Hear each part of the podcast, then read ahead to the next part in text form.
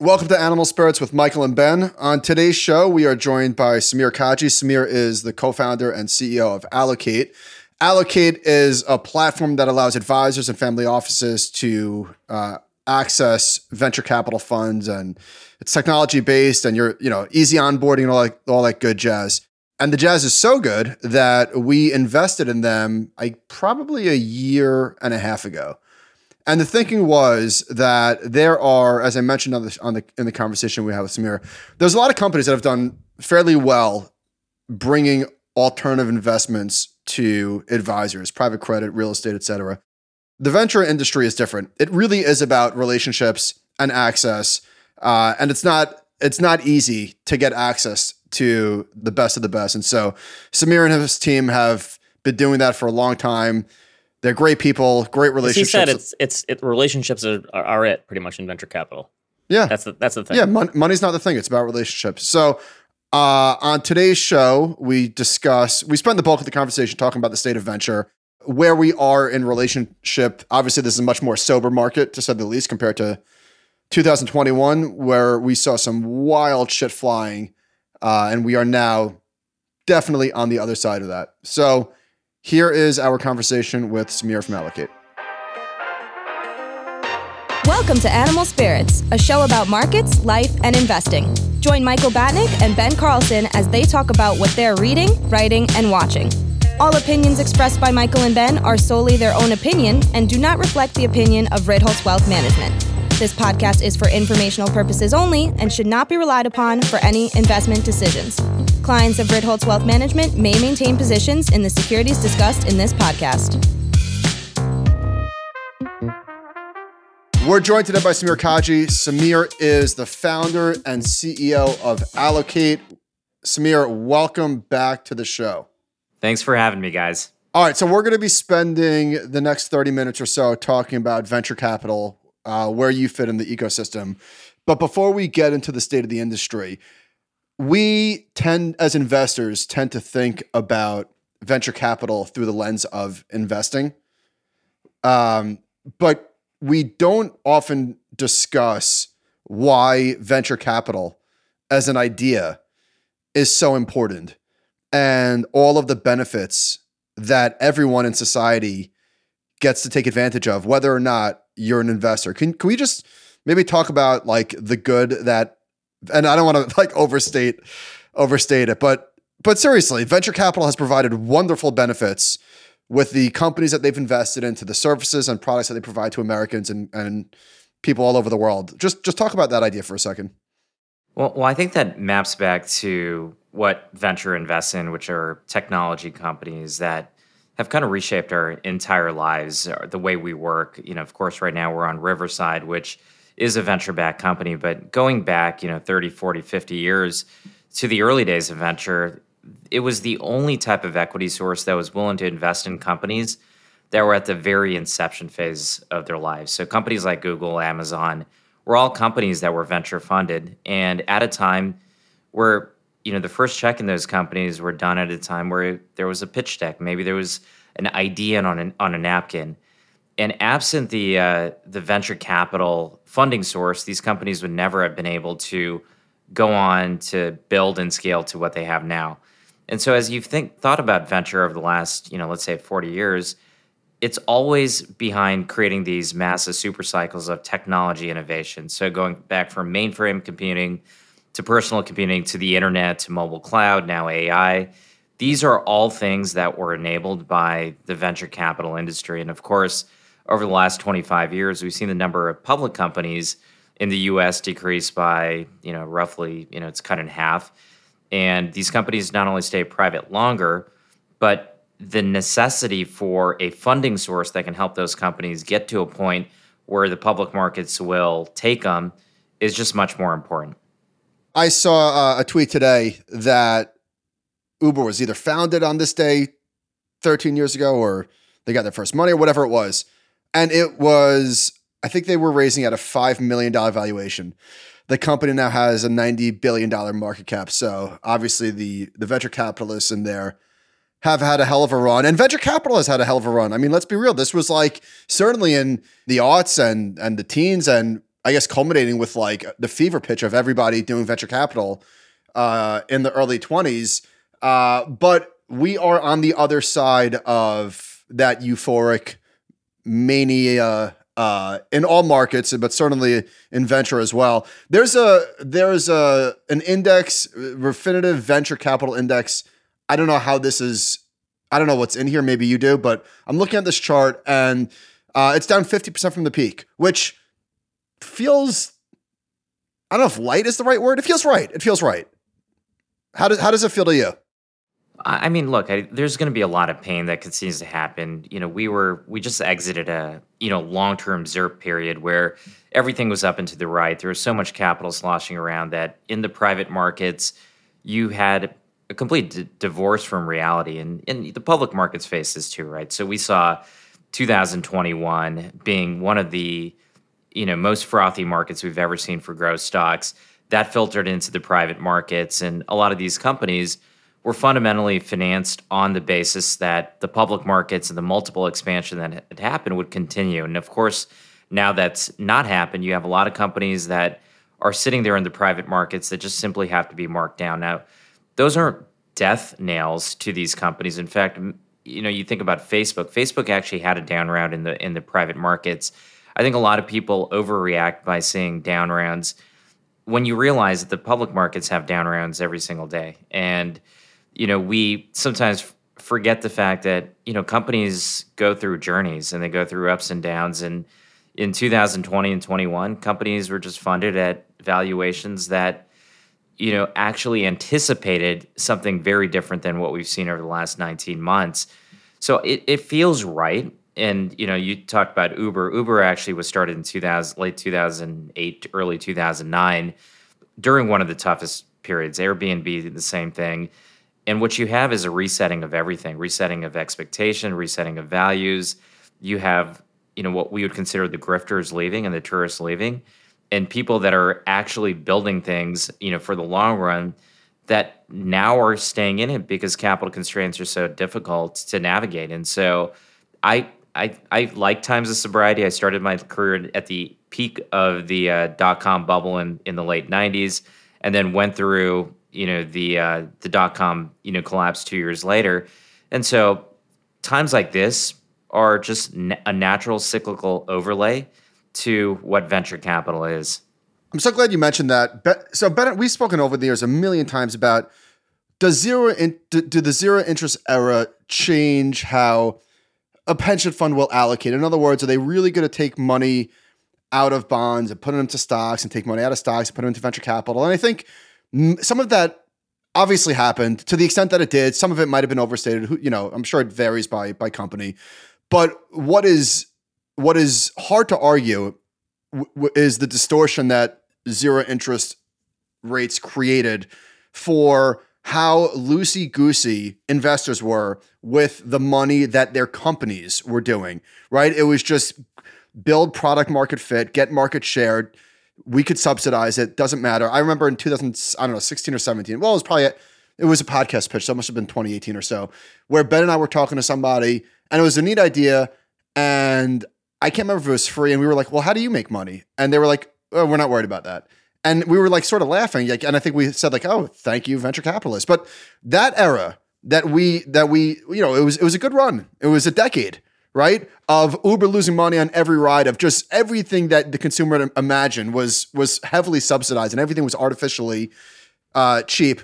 That era is obviously over, and then that culminated with just this boom of crazy valuations, crazy multiples, crazy rounds, crazy speed with which the rounds got done. Like we are we that that's done. Are you seeing any any remnants of that, or is that just completely buried at this point? I think it's largely buried, and you know we could put AI maybe in this separate bucket because I do think AI still exhibits some of the the craziness that we you know saw pre two thousand twenty two. You know what happened during the period that you just described. You know, let's call it two thousand eleven to two thousand twenty one was not only the amount of capital but the incentives that were in place. So if you think about venture as an assembly line, right? You raise a, a company raises a seed round, then they have to raise a Series A, Series B, Series C. At, there's always a downstream buyer. And what companies and investors realized was that there were downstream buyers that were willing to pay a higher price, usually based on one fundamental metric, which is top line revenue and revenue growth. No different than what we saw in the late 90s when it was eyeballs. And so companies were manufacturing growth only to understand that they could just get to the next round at a higher valuation, secondaries. But if you look at under the uh, the hood and, and look at the quality of those revenues, we call them dirty revenues because ultimately, if I pay two dollars to make a dollar, probably not a good long term business model. But that's what it was: it was buying Facebook ads. But the market was buying it. Even the public markets were buying it, right? So you saw the SPAC explosion of 2020 and 21. So from an incentive standpoint, you were incented to put a lot of money to work have somebody else mark it up. You can raise the next fund at and raise much more capital, get more management fees, and it was rinse and repeat. And a lot of people won't necessarily admit that that was what was happening. And you'd always look to justify when you're in the moment that the market's changed. We're in a new paradigm, but effectively gravity has now come back in. And outside of AI, which still remains frothy, everything else has, you know, course corrected to what the actual reality in the public markets are, and the fact that people have more options to where they invest their capital. Taking the speculation piece off the table, because obviously that was a big part of it with the 0% rates. Financially, couldn't you make the argument if we're, if we're doing a private versus private comparison that venture capital is in a much better space than private equity because there's not as much reliance on debt, right? So you don't, the, the higher interest rates, I think eventually are going to make such a higher hurdle rate for private equity and adding leverage that obviously you, you need the funding to still come in for venture fund or venture firms but or startup firms but since there's not as much debt that financially it's not as big of a burden there.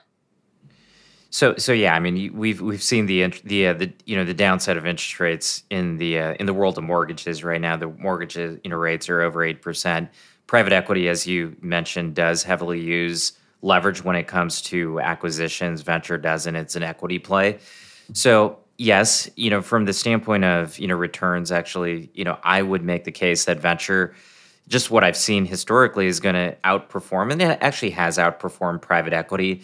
The, the knock against venture is it's a longer term illiquid asset category, slightly more risky depending on where you invest and how you invest in venture. And during times like this, people tend to not be return focused but risk oriented. And so that's why we still we have so much capital flowing into things like private credit, secondaries, and private equity versus early stage venture, which logically would make sense when valuations are down. And founders today have to exhibit better behavior in terms of building companies. But to your to your point, yes, interest rates do matter in the private equity world. I'm also curious about like doubling down in venture. Because the the market cap or the index and everything is down and valuations are down is there more doubling down on companies? Obviously people wish that they could take back a lot of those investments and valuations from 2021 or whatever but is there more doubling down or, or a lot of venture capital firms just saying you know what? We, we overpaid. Let's not double down on, on that mistake and let's fund something new or just fund these other handful of firms. How much of that is going on now where you've seen this big repricing it's a tough you know tough thing to you know answer in a in a in a blanket way. So I think it really depends on com- company by company. And what you're describing is, do you put uh, bad money? Uh, I mean, sorry, good money after bad, right? So you invested in this company, it hasn't really scaled, yet the company needs uh, you know some level of capital to sustain. What I'm seeing in those cases is and what we've seen over the last 12 months is a lot of those companies are getting spoon fed by their existing investors at different terms. Maybe it's a convertible note financing to see if the company can, you know, cross over to, you know, cross over the spectrum and sustain during this really tough time. There's other companies like Hopin that were a product of, you know, the pandemic, right? That, you know, soared to, you know, this massive valuation and then ultimately sold for 15 million. I think for, from a VC standpoint, you know, the question, you know, really is around this dynamic at the board level of what is going to produce the best return for that existing fund that might be compromised because of the high pr- price I paid. And it, it really is company by company. I do think there's some good companies out there that are getting absolutely obliterated in the valuation market where the venture investors are doubling down. And there's others where it's just very clear that there's no product market fit. There's no chance that this company is going to, you know, drive anything but a 1x return. And in those cases, those companies are either going away quietly or getting acquired essentially for parts, hopefully at an amount enough to take care of the preferred shareholders, which are the venture investors. I want to go through some charts from CB Insights. They do every quarter. They do uh, a state of venture, global trends, and uh, in the most recent quarter, there was six thousand one hundred deals, give or take. That's down from a peak of. Damn it, my eyes suck. Looks 12, like 000? 11, 12,000. Okay. So like cut in half, 12,000 basically. so cut in half the number of deals. The, the the amount of funding also more than cut in half from the peak, but up from Q2, around flat from Q1. So it seems to be stabilizing, but it's still a lot of money. $64 billion that was invested into these companies. Around half of that came from the United States. $64 billion is a lot higher than zero. Like stuff is still happening. Yeah, stuff is still happening, and there's areas that are a little bit more insulated uh, than others. Like the seed and early stage tend to, you know, still you know you still have investments because at the seed level, you know, whether it's an eight million dollar valuation or ten, you know, companies are still being founded during this time. The growth stage markets are where we've seen the uh, the biggest you know reversion, and it's partly because people need to understand like how do you price something in a market that is uncertain on a go forward basis. It's also the fact that many of these companies really don't deserve that quantum of capital that were received. I saw a stat recently that the average unicorn, which there's about 1,200 unicorns right now, have raised a median amount of $350 million, which makes absolutely no sense in terms of why do you need that much capital? You had companies like Veeva and WhatsApp that were these massive scale companies that, you know, I think Veeva raised like 4 million, WhatsApp was you know r- roughly 50 million or less. And and so a lot of these companies are just in this you know kind of death zone. But i think that the biggest thing is that we've seen is the crossover funds start to depart right? So during the peak times the tigers the Coatues the d1s um, you know firms like that were were the ones writing massive checks index um, so for example you look at some of the big firms insight um, and tiger collectively they raised $33 billion between you know, the two of them in two funds right? These are just two funds and tiger was writing checks at a, at a pace of a billion dollars a month. So when you extract that level of capital you're going to have the late stage market which was the vast majority of the capital deployed completely atrophy to what it is right now. How have you noticed the changing dynamic between VCs and founders? Because obviously, for a while there, the founders had complete upper hand, and Michael and I were hearing things like, "Listen, here's the valuation. You have 48 hours to decide off of basically a pitch deck and a 10 minute call or something." And now I'm sure it's flipped. But how how quickly did that dynamic change? It, it took a while. Uh, you know, I think during 2022, we were still in the world where there wasn't full capitulation to the new reality. And remember, a lot of founders were raised in a period where they had only seen one thing up and to the right. I mean, 2009 could have been a lifetime ago. That was 14 years. So you had, you know, people that were in their 20s and 30s that had never seen the downturn. So, like, the beginning of 2022 is this just a blip that we'll get through and you know interest and everything's transient interest rates will go down everything will be back to normal the party's back on obviously that didn't happen now what we've seen is kind of this i always look at it the 90-10 right so you know in, in markets like this you have 10% of the founders that can dictate those type of terms say hey this is my valuation this is what i'm going to raise this is how quickly are you in or not during the uh, the hot period of 2019, 20, and 21, it was reversed, and it felt like 90% of the the founders we would meet were like, "I'm closing on Monday. Here's my valuation. We're oversubscribed." And so, I don't know that we're quite at the 10, 1090 now in terms of founders, but I think we're getting pretty close. I had a, an- a small Roth IRA um, that I had rolled over to to AngelList to have fun and write some small checks. And uh, in 2000, I guess probably 21, and I remember there was a bunch of like deals that just were were completely filled in like 20 minutes. Yeah. Like it was crazy. Uh, Like legitimately, like the the email went out and these SPVs were were all accounted for, like literally in 20 minutes or less. and and that um what your experience was exactly what was happening all over the place. And and these and many of these companies were like the third derivative of something that had already been created too.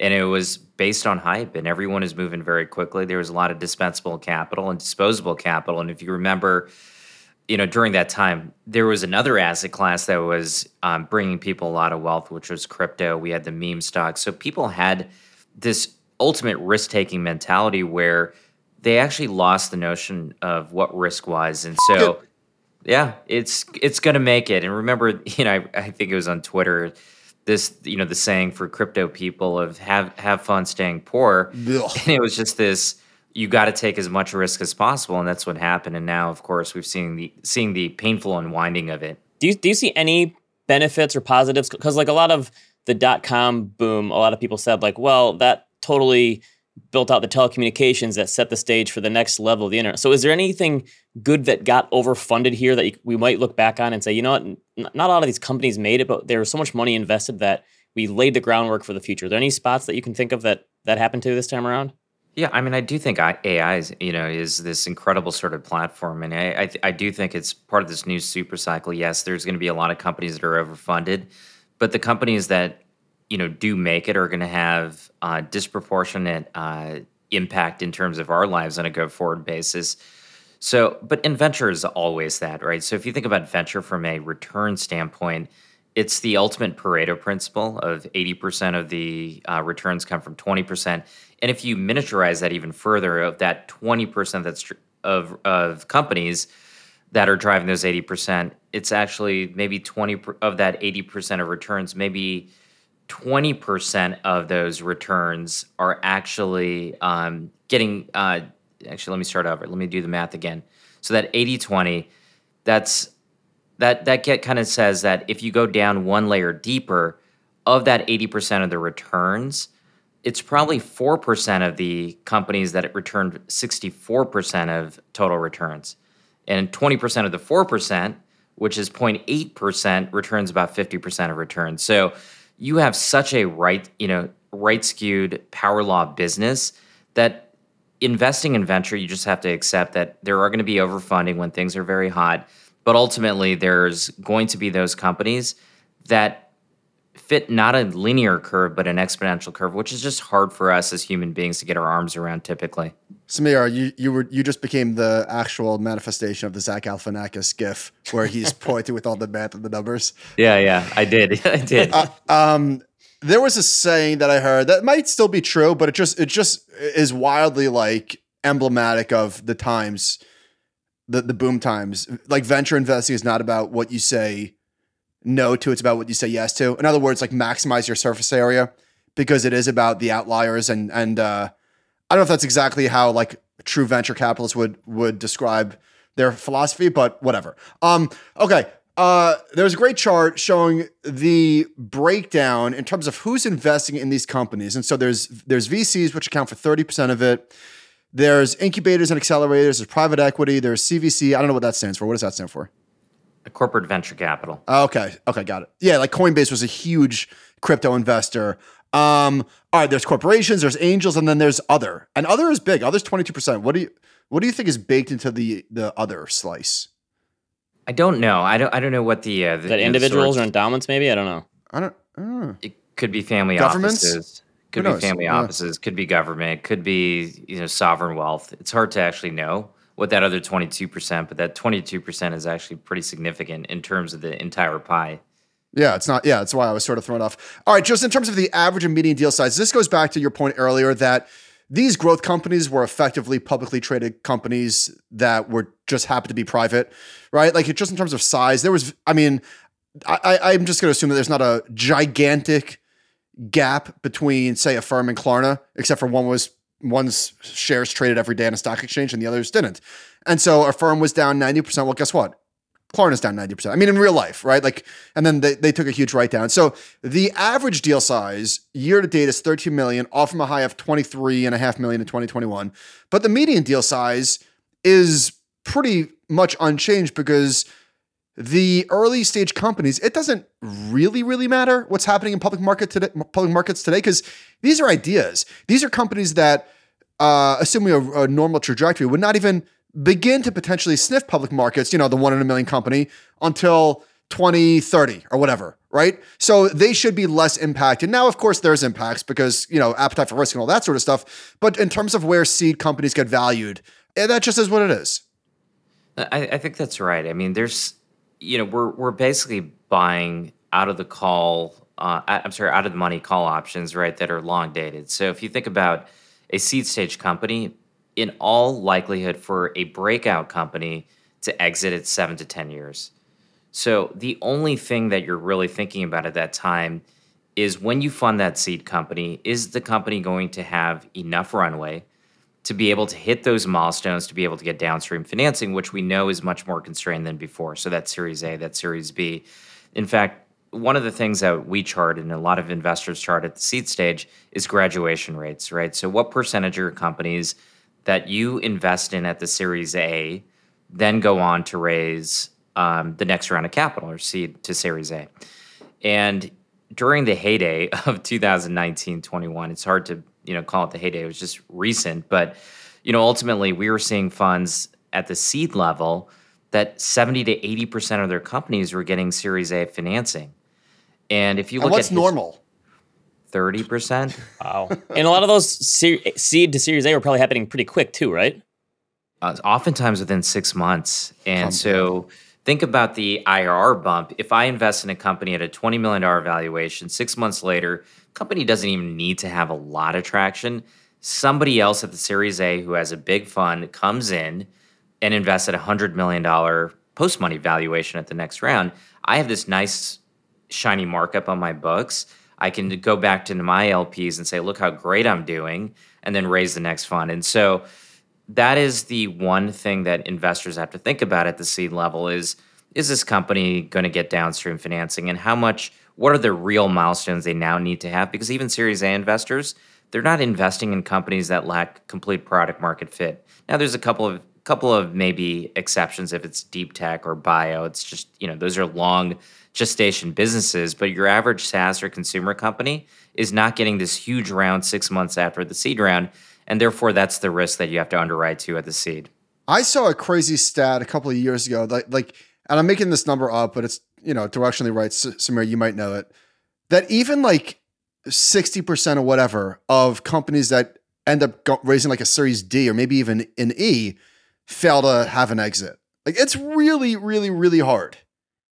Yeah, and well, and there's two ways to look at it. So I, have seen that stat too, and and sometimes it gets a little bit uh, mistaken. So not just because a company gets a Series D does not mean it's going to have a successful exit. Um, now it may still have an exit, but that exit could be a fire sale of you know certain assets where nobody makes money. The common shareholders get wiped out, and only if a, a bit of the preferred stock gets gets uh, their money back. And so that in in my estimation is a loss because at Series D and above, you should not in theory lose money as a Series D investor.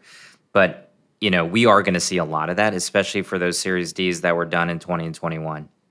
So the IPO market, uh, there's green shoots. Uh, they were up 24% quarter over quarter. We had Arm Holdings, Birkenstock, Instacart, Klaviyo. what are you seeing or hearing from your community about uh, about the window opening back up? Is this is this a head fake or is it real? What do you think?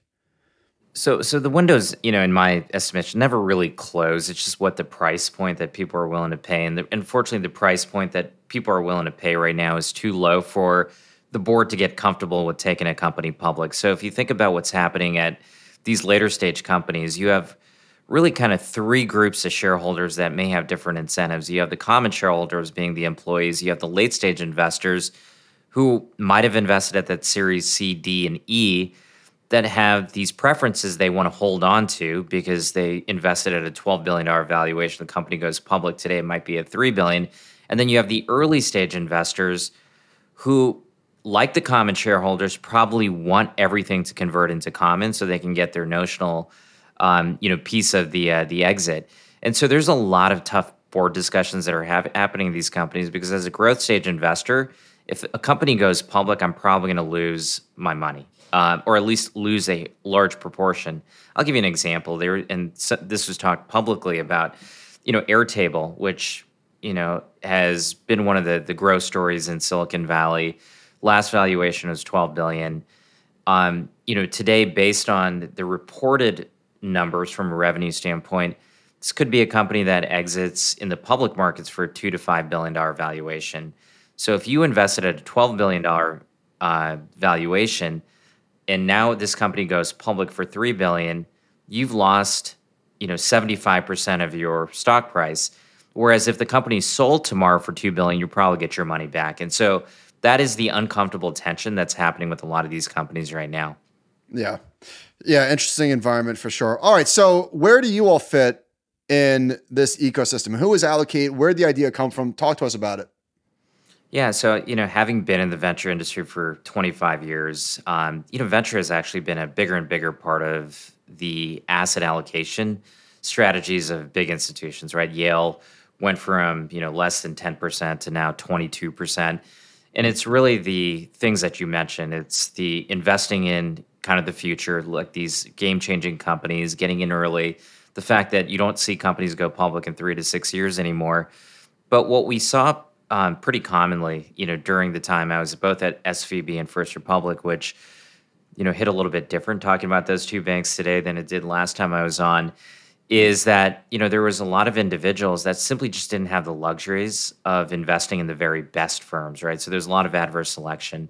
And so i'd see the returns that the institutions were getting and then the returns of the non-institutions. And coming from a background where you know my dad you know was a first generation immigrant didn't really have a lot of opportunities you know i didn't feel this was right i felt like family offices individuals as they were inclining toward alternatives simply didn't have a good place to invest responsibly in highest quality venture and really capture that power law.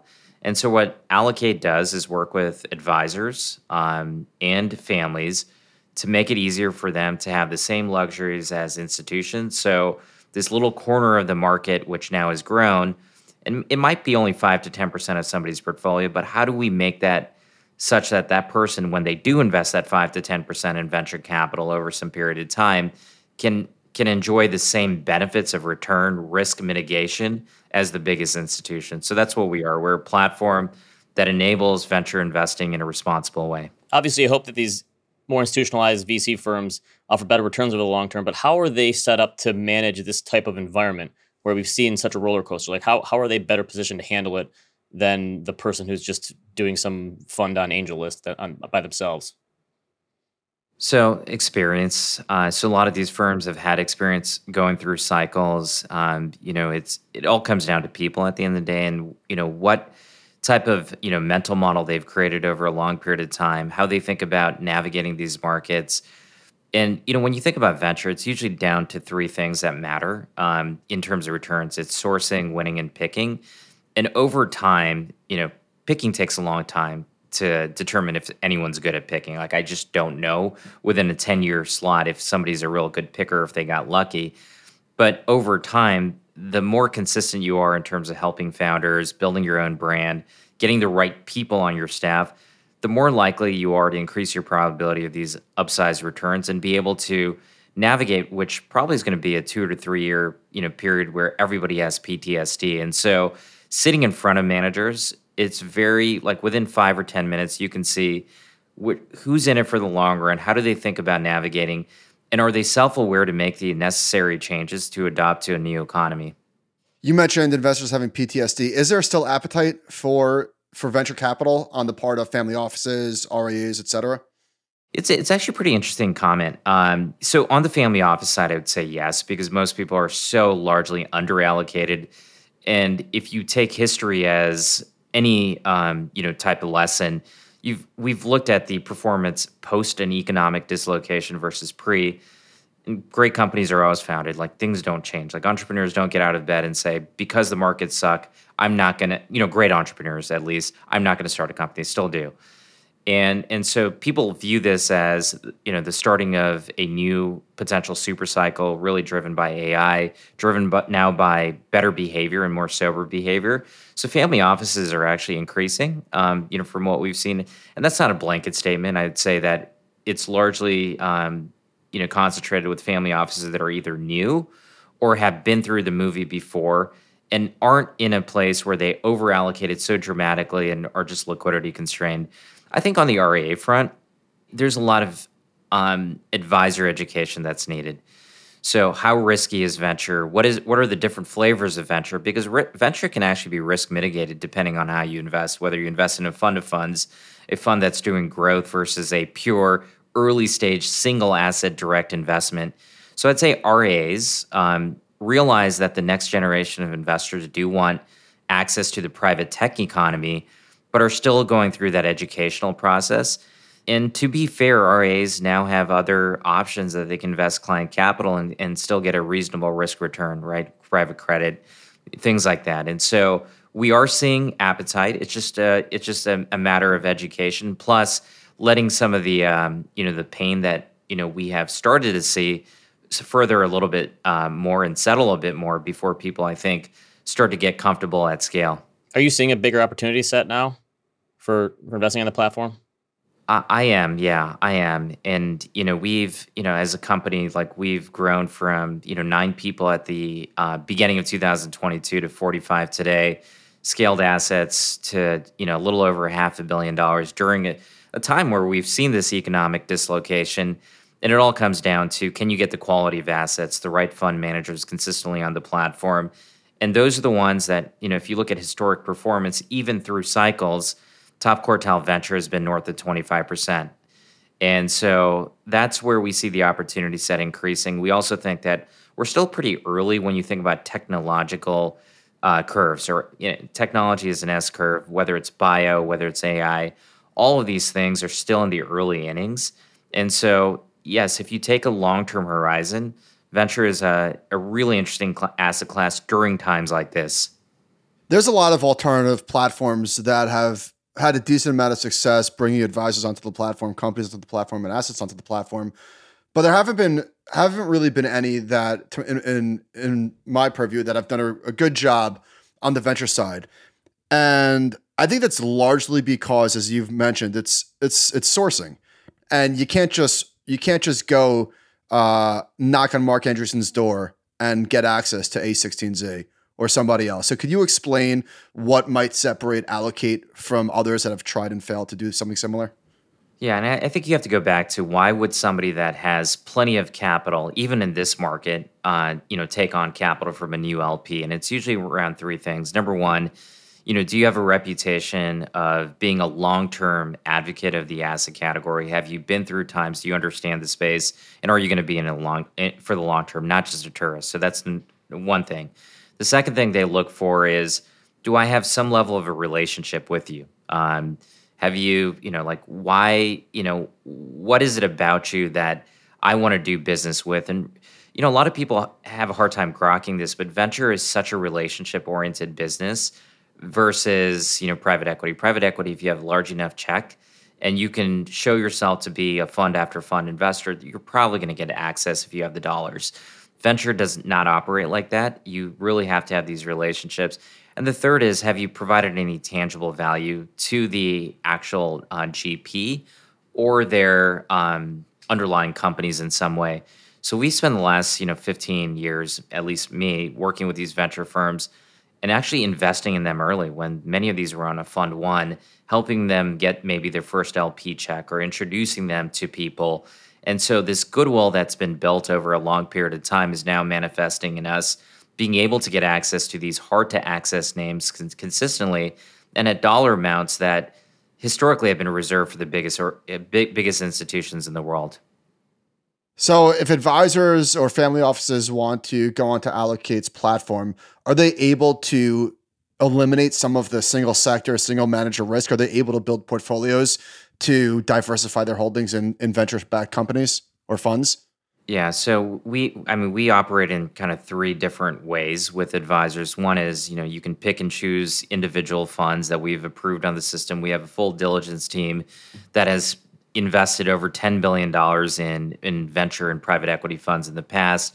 Everything goes through the strict vetting process. So we are fiduciary, but they can pick and choose, right? So we can bring on a name, and I can't name, but let's say it's ABC company that we brought on. and ABC, you know, company or ABC fund has 30 companies. They may pick and choose and be comfortable with that. The second is vintage year funds, where we create a basket of a number of funds that really reduces the overall risk because now you're investing maybe in a basket of 350 underlying companies across the uh, the basket of funds. Or for advisors that are sophisticated, they may want to build their own, you know, basket of venture funds and companies, and they can do that on the back of the Allocate technology. So think of that as a complete white label solution for somebody to roll out their own vintage year solution to their clients.